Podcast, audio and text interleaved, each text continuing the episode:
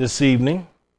Galatians four, I would like to look into verse nine, which basically says, now that you have known God. Now, it's been a number of weeks since we've been in Galatians, and since we've had a bit of a hiatus, I'm going to take some time to do a review, a rapid review, and then move us right on into chapter four. But let's have a word of prayer. Father, again, it's our privilege to be able to break the bread of life. We are happy that you have given us an opportunity to look into the scriptures in this new year. We pray that you speak to all of our hearts. We're so glad about what Jesus did on Calvary and how he redeemed us by his blood. So, Lord, give us ears to hear. Help me to speak with clarity and help me to simplify everything that's complex. We do need the help of the Holy Spirit this evening in Jesus' name. And everyone said, amen, amen. Galatians is one of the oldest of Paul's epistles. And this is a letter that very often is spoken of as a freedom epistle, because it gives us the core and cusp of the gospel, and it speaks to us about the liberty that we now have in Christ, having been delivered from Old Testament laws and rituals and from the things of this world. Paul teaches the people how to stand on their feet and to trust the Lord. The first chapter, Paul is giving a bit of his testimony. He's explaining how he came to know the Lord. He's explaining about uh, how the revelation of the gospel came to him. In chapter two, we looked at how he had to deal with Peter and some of the hypocrisy that Peter was exhibiting by acting one way with one group of people and then a totally different way when he was in the presence of another group of people. When we move into chapter three, then the argument begins to be laid out where he shows that there are people who are Christian but seemingly are moving away from the truth. And Paul says in verse one of chapter three that essentially someone who does that, they've been bewitched. And he takes us his example of what it means to be justified by faith, to be delivered from sin, trusting God and experiencing the righteousness that only comes through our relationship with Jesus. Abraham becomes the model, and he uses chapter three to describe the function of the law, how that the law was never meant to be permanent. The law that God gave to the Jewish people was only supposed to be a temporary thing until we get to our Lord and Savior Jesus Christ. Now, this is confirmed in chapter four, where in verse one and two, Paul explains that a child and a servant, or heir and a servant, are the same when they are babies, in the sense that two toddlers playing with each other have no concept, concept that one is the master and one is the servant or slave. They just play with each other, just like kids have no concept of you're a different color than I am. We're just all the same. However, the people that are raising the children know that the heir is going to be privy to some duties and responsibilities that the servant is not going to be able to enjoy. So Paul goes on to liken all of this in verse three to the fact that all of us at one time were children. We were in bondage under the elements of this world. But when the fullness of time was come, God sent forth his son, made of a woman, made under the law, to redeem them that were under the law, that we might receive the adoption of sons. So Paul is saying that the point of the gospel was to move us from a status where we seemingly are like servants who are involved with servitude and some kind of a bondage to serve God out of fear or obligation, to a place where we now have a status in grace because we're sons of God. And that relationship doesn't change. And this is what Paul is working on. So these are the legal aspects of the relationship that we have with the King. And all of this is based on the fact that we are now adopted. So in ancient Rome, once you adopted a child, you could never unadopt a child. That's, that's bad English, but you, you, you can never get rid of a child that's been adopted into your family in ancient Rome. So what Paul is saying here, that now that we have become sons of God, implanted within us is this desire to call God Father. So the person who's born again has a relationship with God. They instantly begin to know that they're a child of God, and that's why they can happily pray what we call the Lord's Prayer, Our Father. See that? What's art in heaven. There, a lot of people have a hard time with that. If if you grew up in a family where your dad wasn't necessarily the best father figure, then that doesn't change the image that the that the Bible describes or the Bible provides of our Heavenly Father. In fact, we can learn about what a father should be by paying attention to the characteristics of our Heavenly Father in the Scripture. And it, it, it would work the same way if we were talking about a mom. The, the Bible says, when your mother and father forsakes you, then the Lord takes you up. That means He looks after you. He begins to care for you. So we look for our models from Scripture. Now that's the, the, the background to what we're getting into now as we begin with verse seven. Six, verse six tells us that we're sons, but now verse seven says, wherefore you are no more a servant, but a son. And if a son, then an heir of God through Christ. Now we can, we can understand this better if we think about our places of employment and the application of it. If you have ever worked at a place that originated because of a family, then you understand that even if a family member starts at the bottom and they're sweeping floors and cleaning toilets, ultimately, even if you're doing the exact same thing with them, you know that in time, they're probably going to be the vice president or take over the company, but you're not. And it's on the basis of blood, you see. So as a Christian then, Paul is telling us in verse seven, we've received a wonderful promotion in that we've stepped up from just being what we think is merely an employee, but we become a son of God. So God's relationship with us is different, and the benefit package is different now. Uh, we have privileges that other people do not have who do not have a relationship with God. And this is why he says, and if a son, then an heir. And the Bible teaches that a good man leaves an inheritance all the way down to the third generation, which is his grandchildren.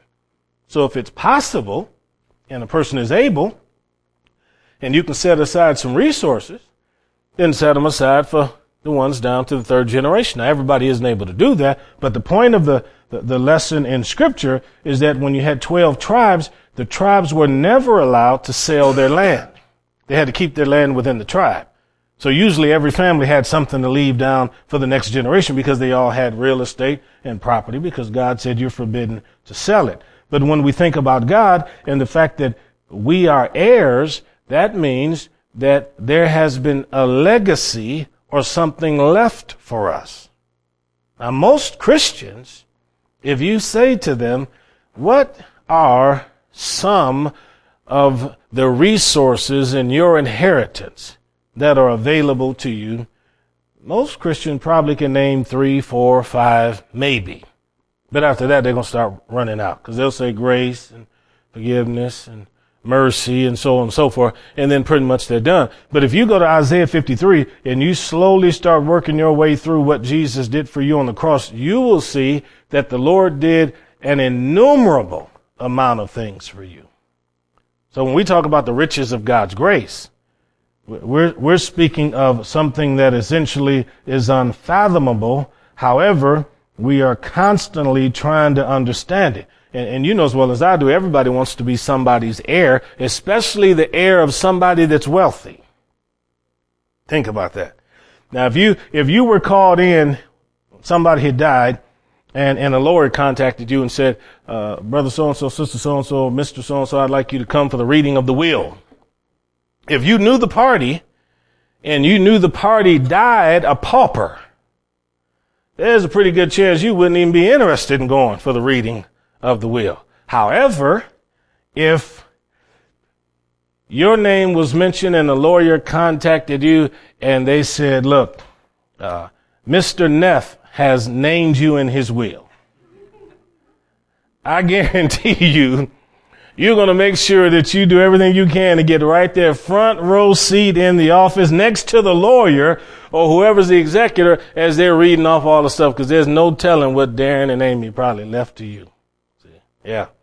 So this is why when we think about God, we, we are excited about the fact that we are heirs, but it's only because of our relationship to God through Christ. You take Christ out of the picture, there's no inheritance. There's no relationship. So anybody in this world who says, well, look, I, I know God and I have a relationship with God, but I just happen to touch God in my own way. You know, you know, some people go to church. I like to spend Sundays out hunting, you know. I like to go out in the wilderness because when I'm out in nature, it's there that I feel like I can really connect with God. Well, you know, Romans one talks about, you know, creation speaking and having a voice. I don't have a doubt that all the creation can tell you that there is a God and reflect that there is a God. But if you're going to have a genuine relationship with the Lord, there's no bark on the tree going to tell you about redemption. There's no flower going to be able to tell you about the sonship of the Lord Jesus Christ. You're going to have to have a relationship with the Lord that is discoverable only through the word of the Lord. So to touch God, I can only do that through Christ. And that's why he said, except you come by me, you cannot get to the Father. And it's, it's, it's verses like these, like the last sentence of verse seven, that, that makes it difficult for people to believe that Christianity can be such an exclusive faith. But think about it. If you could be any and every religion and still have a relationship with God, there'd be no need for the book of uh, Galatians. The whole point of the book of Galatians is to demonstrate that it's to have Christ as your all in all, not as one of many, but as your all in all, to be consumed by him. Verse number eight. Now then, when you didn't know God, you did service unto them which by nature are no gods.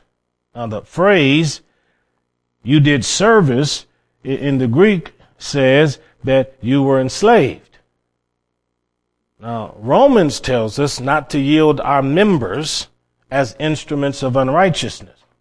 When Paul begins verse eight by speaking of the period when they didn't know God, now you have to think about this. There are several verses in the Bible that talk about, in the New Testament in particular, that speak about people in their state when they didn't know God. Romans one. Then it goes into the long teaching on why homosexuality is a, is a form of not, not only godlessness, but self-idolatry, because people essentially promote themselves in the place of the image of God, their desires and their personal wants. That's Romans one. But then Thessalonians also speaks about people not knowing God. So before we became Christians, we were slaves to our passions. We were slaves to various things of this world. We were slaves to the culture of this world, the ideas of this world. We didn't think so. In fact, we thought we were wise in our own eyes. As the Bible says, wise in our own conceit. We thought we were quite, quite smart and, and brilliant. And in fact, Paul lets us know in verse eight that we actually were slaves to things which really were not gods. Now, there are, I don't know how many religions there are in the world, but I do know there are a lot of deities that people worship. But essentially, Paul is saying here in verse eight, they are not gods because there's only one God, so everything else is a form of superstition.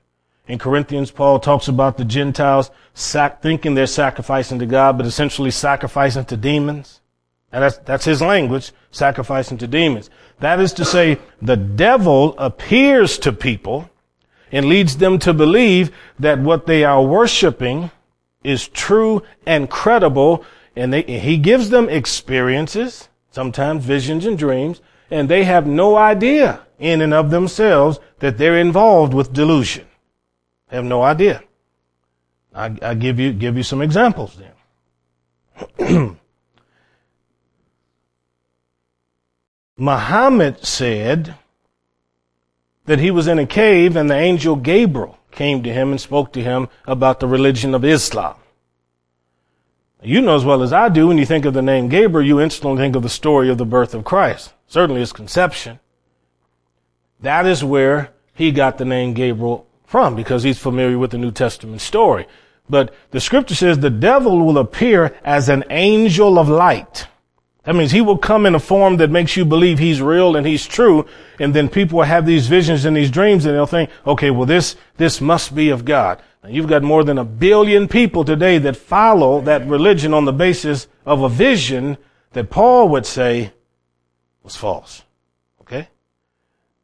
If you've ever seen on Fox News, back when Mister O'Reilly was on and a few others, they used to have a group of people who were Muslims on. They were called the Ahmadiyya sect of Islam, the Ahmadiyyans. Now, the Ahmadiyyans are not Muslims that are recognized as Orthodox Muslims by the rest of Islam. However, they're very peaceful people. And so that's why they always had them on television whenever there was a terrorist attack. What people don't know is that the Ahmadiyyan movement would be somewhat akin to how Christians think of the Jehovah's Witnesses. It's unorthodox. It's not quite the same, you know, in the beliefs of a church, because the Ahmadiyyans believe that their Messiah appeared back in the nineteenth century in the eighteen eighties. So if you already had a Messiah that come, that has come, then that makes you totally different than all the other Muslims, because the Muslims say that Muhammad is the final revelation of God. So that's why the Ahmadiyya Muslims are are persecuted by the Muslims. But here's what I'm getting at. You still have hundreds of thousands of people that bought into the fact this man had a vision and said he was the Messiah sent by God to come redeem the world. Think about that. Okay? Um, same thing with Mormonism. Man says an angel named Moroni came to him, told him where he could find some gold plates up under a rock. He finds the gold plates, tells people that they're filled with all kinds of hieroglyphs, and goes to some scholar to try to get a scholar to confirm what is true. But when it's all over, the whole thing essentially is a hoax. But we still have thousands of people who believe that. Now, those are just a, a few uh, popular religions I mentioned, but I'm telling you, most faiths, like Christianity, began with some kind of supernatural event. So wherever God is doing something true, the devil produces a counterfeit. And what Paul is saying in verse eight is, at one point, you were a slave to a system that you thought actually was pleasing God, but they weren't God's at all. Now that has to be heartbreaking. To be involved with a, a, a religion and finally have your eyes open and realize this never, ever was God.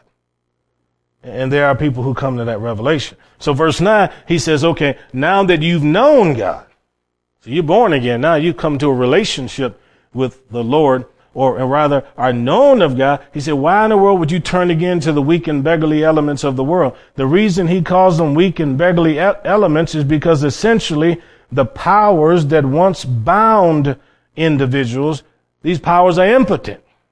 They never could justify you. They never could redeem you. They never could save you. They could not produce in you what the redeeming gospel of Jesus Christ was able to produce. So why return to anything that cannot save you from sin, that cannot produce forgiveness of sin? And I've had people tell me, I don't know how you can even believe that one man could die on the cross and bear the sins of other people and you can find forgiveness because what somebody did two thousand years ago. And my response usually is, I, I don't know how you can. Seems sensible to me. You, you, okay, so, so you tell me I, I've lost my mind because I believe he bore my sins, and I trusted when I do wrong, and I've done wrong, that I can say, Lord, forgive me, and then I can believe that I'm instantly forgiven. And you say, that's crazy to have that kind of belief in your mind. Then I say, okay, what's your answer to sin? And most people don't have an answer. They just deal with sin on their own. They deal with the burden on their own. And, and the way that some people deal with it, they end up in suicide because they can't deal with the burden of it. The, the, the weak and beggarly elements of this world tend toward bondage, according to verse nine, toward bondage. What does bondage look like? It, it looks like a person whose mind is enslaved to sin, but they'll tell you they're a free thinker. How many conversations with atheists have you had where they'll say, well, I, there's just no way in this, in this world I'd ever allow my mind to be tied to some book that's thousands of years old. You allow your thoughts to be guided by people who have been dead for thousands of years. And then what's the appropriate response? Well, they'll say they make up their own mind. Well, that's somewhat true, but not entirely true. Sure, they're able to make up their mind. They have freedom of will. They can make choice. But essentially, all the beliefs they have are based upon what they've heard other people tell them. Because since infants have been coming into this world, we've all been learning from different people. So it's a matter of all the information being put in. So when a person says to me, okay, well, I'm not following Paul, maybe not, but you're probably following Oprah. Okay? They'll say, well, I, I just don't believe in anything that those Old Testament prophets have to say. Maybe not, but you probably listen to Doctor Phil. Okay, so somebody's listening to these folks, I'm telling you. The same way somebody's listening to the people in Scripture. But, but ultimately what we have to determine is what is going to guide how we live in this world and then what we believe about what's taking place on the other side of our last breath. Now, the names that I mentioned that are on television, they don't talk about eternity. This book does.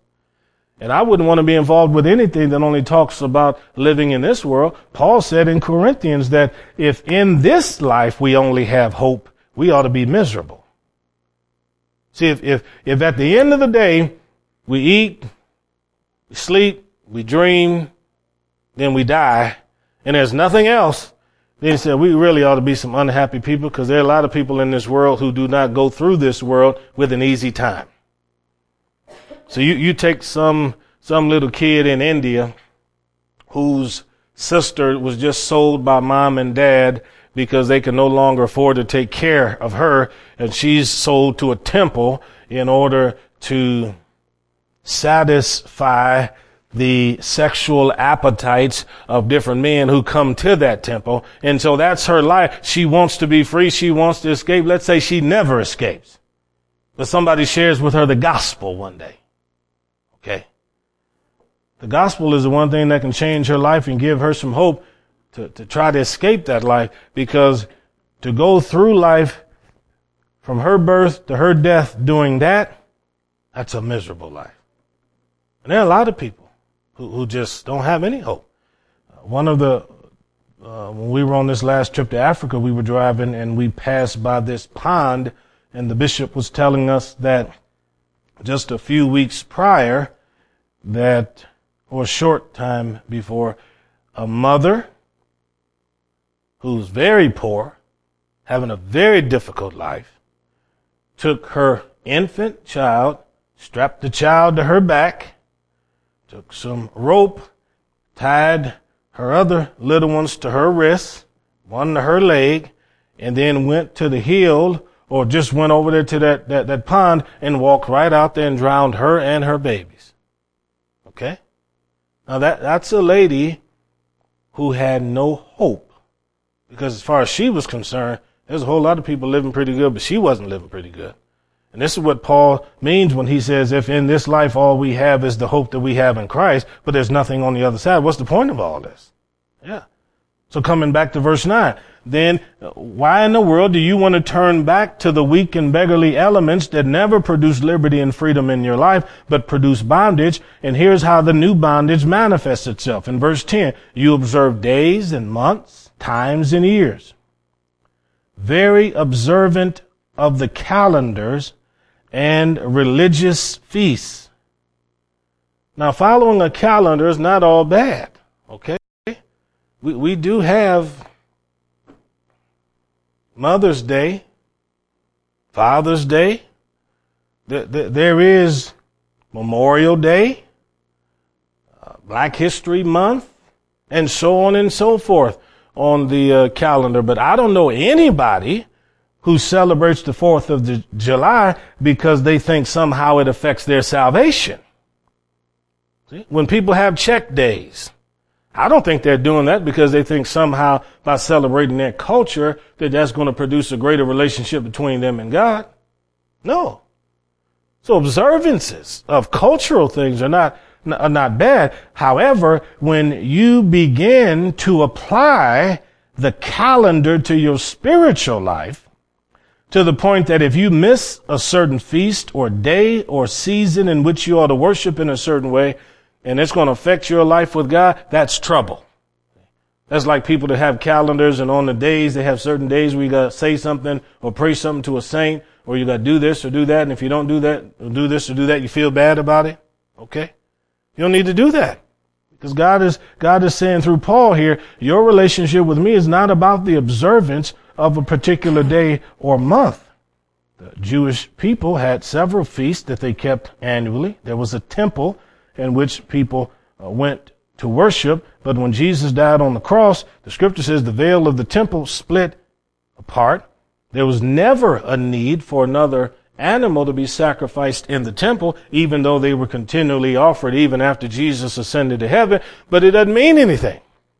And so when I lived in Israel, They, somebody had discovered that there was a red heifer that had been found in one of the cattle flocks over there.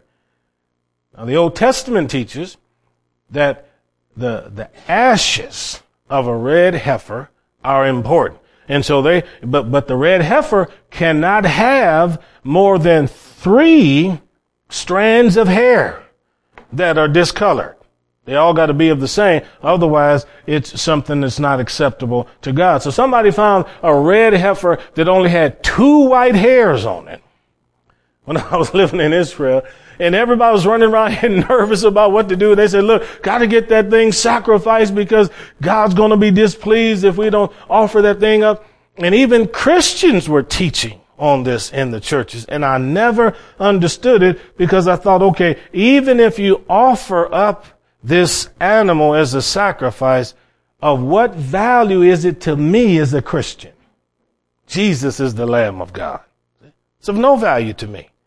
But yet there are people that really believe they should observe these different kinds of months and days and celebrations.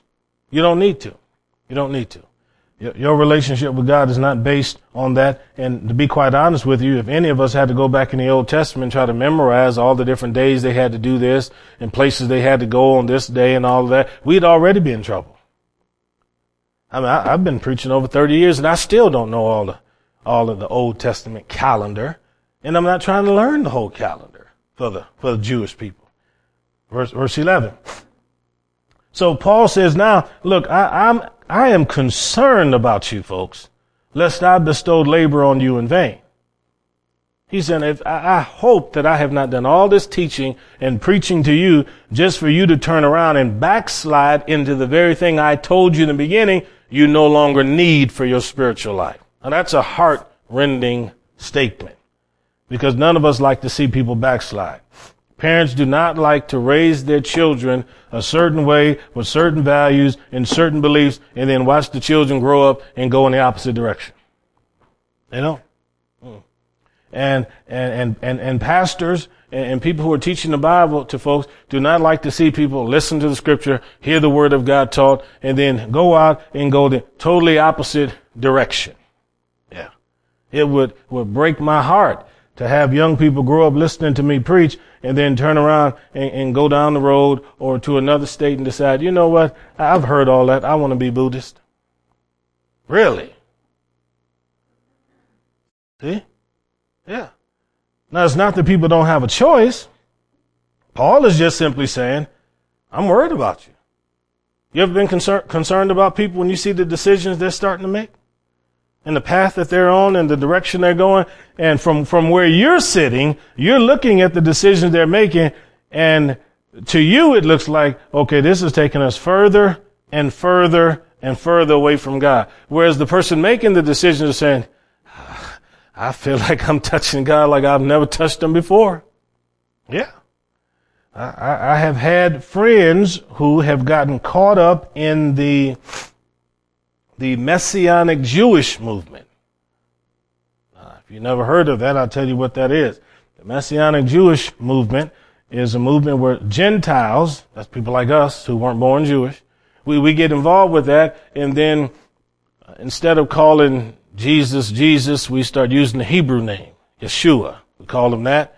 And then uh, we no longer want to use anything that sounds Greek or Roman. It has to be entirely Hebrew. And then for the ladies, the ladies have to start dressing, you know, kind of like the way the Hebrew ladies dressed, as they believe they did. They, they got to start wearing all these little coverings and stuff like that, and they have to start keeping all of these laws. A lot of laws. And I have seen people get caught up in that, and their life becomes one persistent claim of bondage. Because once you start trying to keep Old Testament laws, you quickly realize there are far too many of them that I need to memorize and keep. And it ends in depression, sadness. I've seen young couples end up in affairs because of that, because they got all this repressed stuff in them that they can't let out in any kind of a way, simply because of how they're being instructed on all of this. They have to observe certain things. You can only go to church Friday evening, Saturday evening.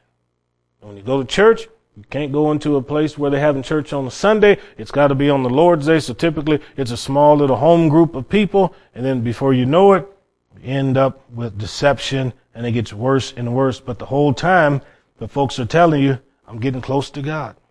I'm getting close to God. They walked away from the grace of God and the power of the blood of the Lord Jesus Christ. So Paul says in verse twelve, I, I am begging you to be as I am, because I'm just like you. So you haven't injured me at all. Now what Paul is saying is, look, you need to pay attention to me. I'm your model. Follow me as I follow Christ. Look at how God de- delivered me from all of what I come through in my Jewish background, and with the, the, the, the things that I've known in my life. As I've been delivered from that and come to know Jesus Christ, you should become like I am, because I'm just like you. I once was a slave to a system also. But he does want them to know that even though you're making these choices, you haven't injured me at all. People that make bad choices, they don't necessarily hurt me, because my relationship with God is not going to change. However,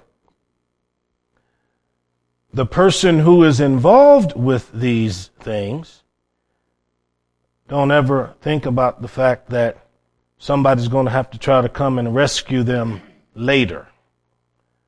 If if I backslide tonight, your relationship with God is still secure.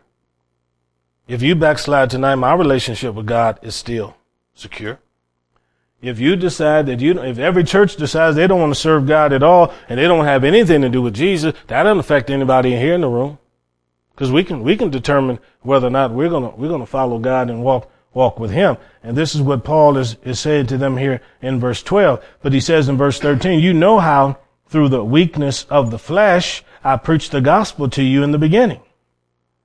Now, I don't know what kind of a bodily trial or what kind of weakness in his body he was facing or dealing with, but I do know that in the midst of that, he still proclaimed the gospel.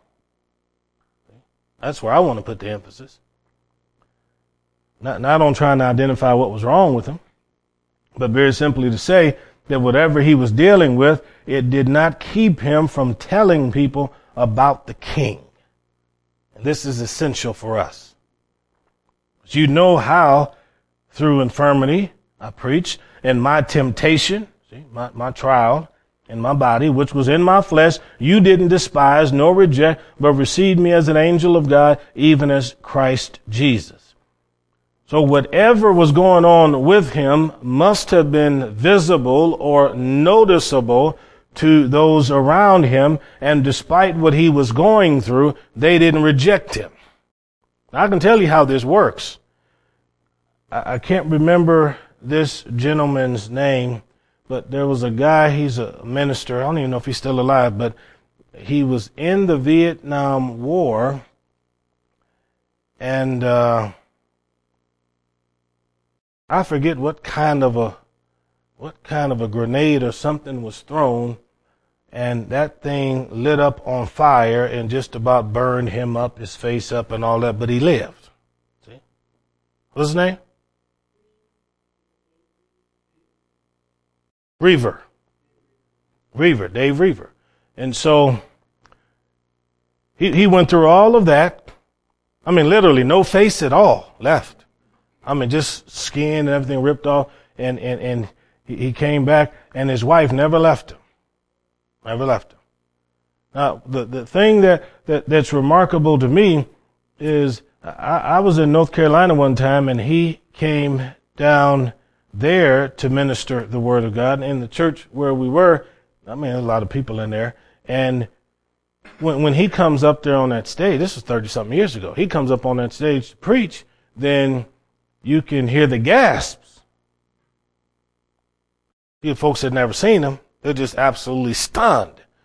So, of course, when, when you're, you hadn't seen that and somebody's so visibly affected, you, you have a hard time listening to what they're saying because you're focusing on what their physical defects are. Well, Paul says here in, in verse number fourteen, you folks didn't reject me or even despise whatever it was that was going on with him. That's important. They never allowed what he was passing through to prevent them from getting the essential message that he had to teach. And let's be the same way. See, whether somebody was teaching the gospel with one arm or no arms or in a wheelchair, hear what they have to say. Down at Jimmy Swaggart's before we came up here, there's a gentleman, he's still down there on television. He very often leads the praise and worship, but people don't always notice as he's up there leading the praise and worship that on one of his arms he doesn't have a hand. See? But he's leading the praise and worship, glorifying God.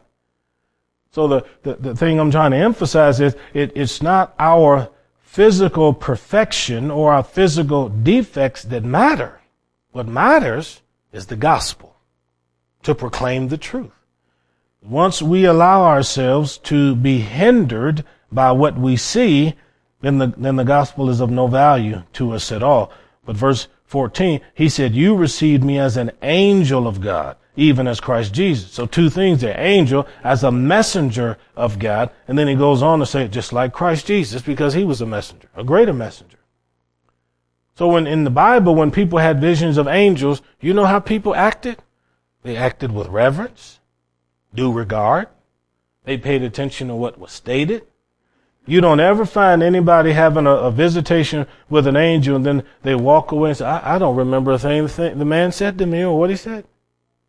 They have an idea. Now, there have been instances like with uh, Samson's parents where an angel appeared and then they said, could you come back again? Okay. But when an angelic visitation occurs, people are mesmerized. So this is what Paul is saying. You have to be able to look beyond the physical part of a person's body. And the scripture says we don't know anybody after the flesh. So we don't care about the color of our hair, how tall, how short, how round, how thin we are. What's of value is what we have to say about God. That's what, that really is what is of the most important value. And when an angel of the Lord comes on the scene, then we should act with due regard. Now, if he says that about an angel, then he mentions Christ Jesus. How did, how did people act when Christ came around? They were excited. He's the only man I've ever heard of in my life that preached for three days and nobody went home. I've never heard of anybody in history of the church that just go out on the side of a hill like Jesus did, and for seventy-two hours. That means if you, if you needed a break, you just got up on your own and you went and did what you needed to do and you come back. If you wanted to grab something to eat, I guess you could have. But he preached for three days and then afterwards he said to the disciples, now would be a good time to feed these folks. Give them something to eat. They said, what are you talking about? We're as hungry as they are.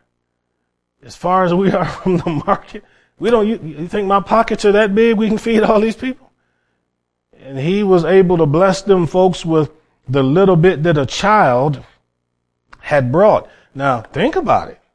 If I said to you, I'm really enjoying this Bible study, why don't we just do this for seventy-two hours? It's nonstop. I'm just going to start at Genesis one, and after seventy-two hours, I'm going to stop. We'll see how far we get. I guarantee you, that we wouldn't even make it to midnight. There'd be some of you that, Pastor, we love you. as, as you're heading out the door. And it, and if by chance you did last through the night, when it came time to check in tomorrow at the job, then you'd be saluting me saying goodbye. You'll get to where you're going, because I don't think it'll work work well with the boss if you say, I, I would have been here, but Pastor did a three-day Bible study. So we just decided to, to, to stay there. Okay. So here's where we, we'll stop here in verse fifteen. Listen to this question. Where, where, where is then the blessedness you spake of? See, Paul's talking about the conversation they used to have. For I bear you record that if it had been possible, you would have plucked out your own eyes and given them to me. Now there are, there are Bible commentators who think that because in verse fifteen he mentioned his eyes, that maybe that's where the infirmity was. I have no idea. I have no idea. But I do know that what Paul is saying uh, to them is that there was a time when I was among you and I was so precious to you and my words were so important to you that you literally would have sacrificed for me. That's what he said. You valued me that much that you would have gone out of your way, in a sense, to harm yourself in order for me to benefit from what you now lack. And, and of course, that's what, that's a, that's a statement that parents would, would often make. You see uh, people when they're rescued and, and gone through uh, terrible things and kidnapped, and you'll hear parents sometimes say something to the effect that, uh, I, I told them to take me, but please leave my child. You see? Because what they're saying is that they want to give themselves in the place of the, Uh, of the kid. Somebody's about to assault some kind of a child, and then here's the mom yelling out, not not the child, take me. See? That kind of a thing. When when uh somebody is wanting to save somebody else's life, you'll you'll find the very same thing. So it's a sacrificial thing that comes to us by nature, and this doesn't really have anything to do with the gospel. This is just maternal and paternal instinct. The Bible says greater love has this. Great, there's no greater love than this, and that somebody will lay their life down for their friend. So when you become a Christian, then sometimes there is this desire to step out there and put yourself at risk for your brother or for your sister. And that's why we've had so many martyrs in the history of the church. Yeah. Because there have been people who have known that there's somebody walking through the village looking for the Christians, and if they can find any of them, they'll kill all of them. And then somebody will say, look, I've got to go out there, because if I don't go out there, they're going to eventually knock on the door of this house or this hut, and I don't want them to find all of you, and it's better if I just go out there myself. That's the sacrifice. Same thing with our, our, our soldiers o- overseas. Many of them know the first one through the door is probably going to be the first one shot. Yeah, they know that. And, and, but still somebody's got to be the first one through the door. And somebody has to be the second one through the door. Somebody launches a, a grenade or something like that. Everybody knows you got four or five seconds, but you usually have one military person who dives on that thing, and they take the brunt of the force of it and save everybody else. It's all by instinct. There's something sacrificial that's built into us that doesn't have anything to do with religion. It's just the fact we know these are things we have to do sometimes. But when you add the God factor in the life of somebody that has a sacrificial instinct, then it becomes even greater when you realize, if my Lord and Savior could get up on the cross and die for me, and I owe so much to him and I'm indebted to him, there's nothing he could ask me to do that could ever be too great. See? And this is why people go all around the world and live as missionaries.